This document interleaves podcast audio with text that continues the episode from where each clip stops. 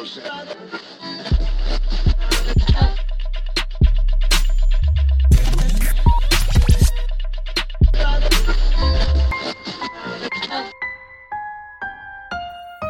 mal hören.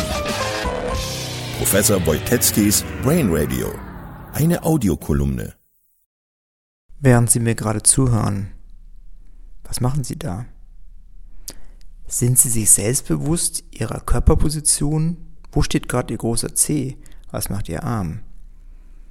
Wir haben keinen sekundengenauen Abgleich unseres Selbst, unserer Körperwahrnehmung von uns selbst ein dauerndes Bewusstsein. Aber wir können das erreichen. Wir können uns unser Selbstbewusstsein, unserer Mi-Identität im Leben, in der Welt und unserer I-Identität in Relation zum Körper.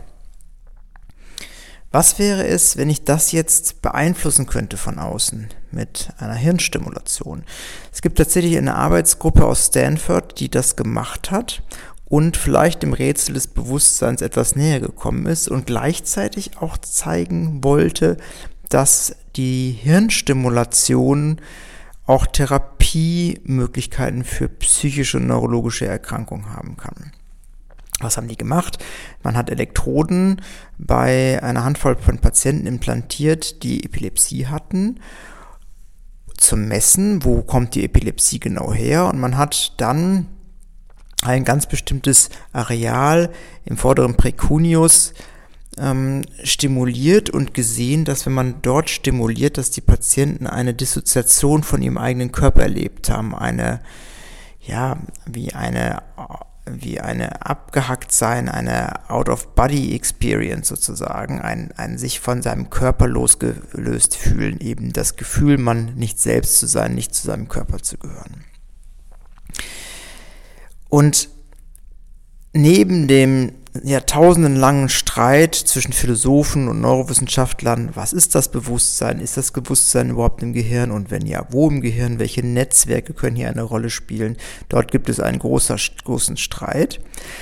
Neben diesem großen Streit, der im Moment noch nicht gerade positiv für die Neurowissenschaften ausgegangen ist. Das nur als Seitenbemerkung. Ähm, es war kürzlich noch eine kleine News im Nature Journal, dass eine Wette ähm, ein Neurowissenschaftler gegen einen Philosophen verloren hatte, der gesagt hatte, vor 25 Jahren, wir werden das Bewusstseinsproblem gelöst haben.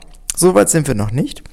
Aber das ist ein Teil vielleicht der Erkenntnis, dass dieses Areal für das Selbstkörperbewusstsein eine Rolle spielen kann. Und warum kann das wichtig sein? Naja, wenn ich in der Lage bin, in Arealen zu stimulieren, die hier eine Rolle spielen, dann kann das zum Beispiel bei Depressionsbehandlung eine Rolle spielen. Bei Depressivität hat man ja die Situation, dass Menschen dauernd um sich selbst kreisen in den Gedanken, dass sie in einer Negativspirale gefangen sind, nicht in der Lage sind, von außen mal auf sich zu blicken und sich dem Problem von außen bewusst zu werden.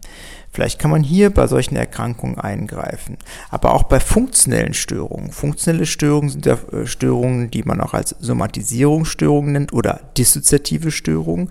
Was dissoziiert? Es dissoziiert ein körperliches Symptom von dem Geist. Das ist vielleicht eher die, die ähm, tiefenpsychologische Erklärung. Wir Neurologen nennen das deswegen eher funktionelle Störungen. Also das, also, oder anderer Ausdruck, psychogene Störungen. Störungen wie zum Beispiel eine Lähmung oder auch Blindheit, die sich nicht körperlich erklären lassen, sondern dass Symptome dort sind, die ähm, vom Gehirn als Fehlwahrnehmung des Körpers erzeugt werden.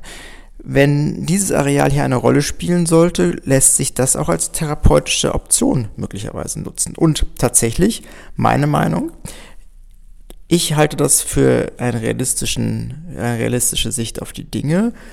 Zum Beispiel stimuliere ich heutzutage bereits in diesem Areal, in dem Preconius, Patienten mit Alzheimer. Hier gibt es positive Studien für Magnetstimulation. Ich wende dort aber auch die Pulswellenstimulation an. Und beim Alzheimer, bei der Demenz, gibt es ja auch die Situation, dass Menschen nicht mehr irgendwann wissen, wer sie selbst sind, ihr Ich verlieren.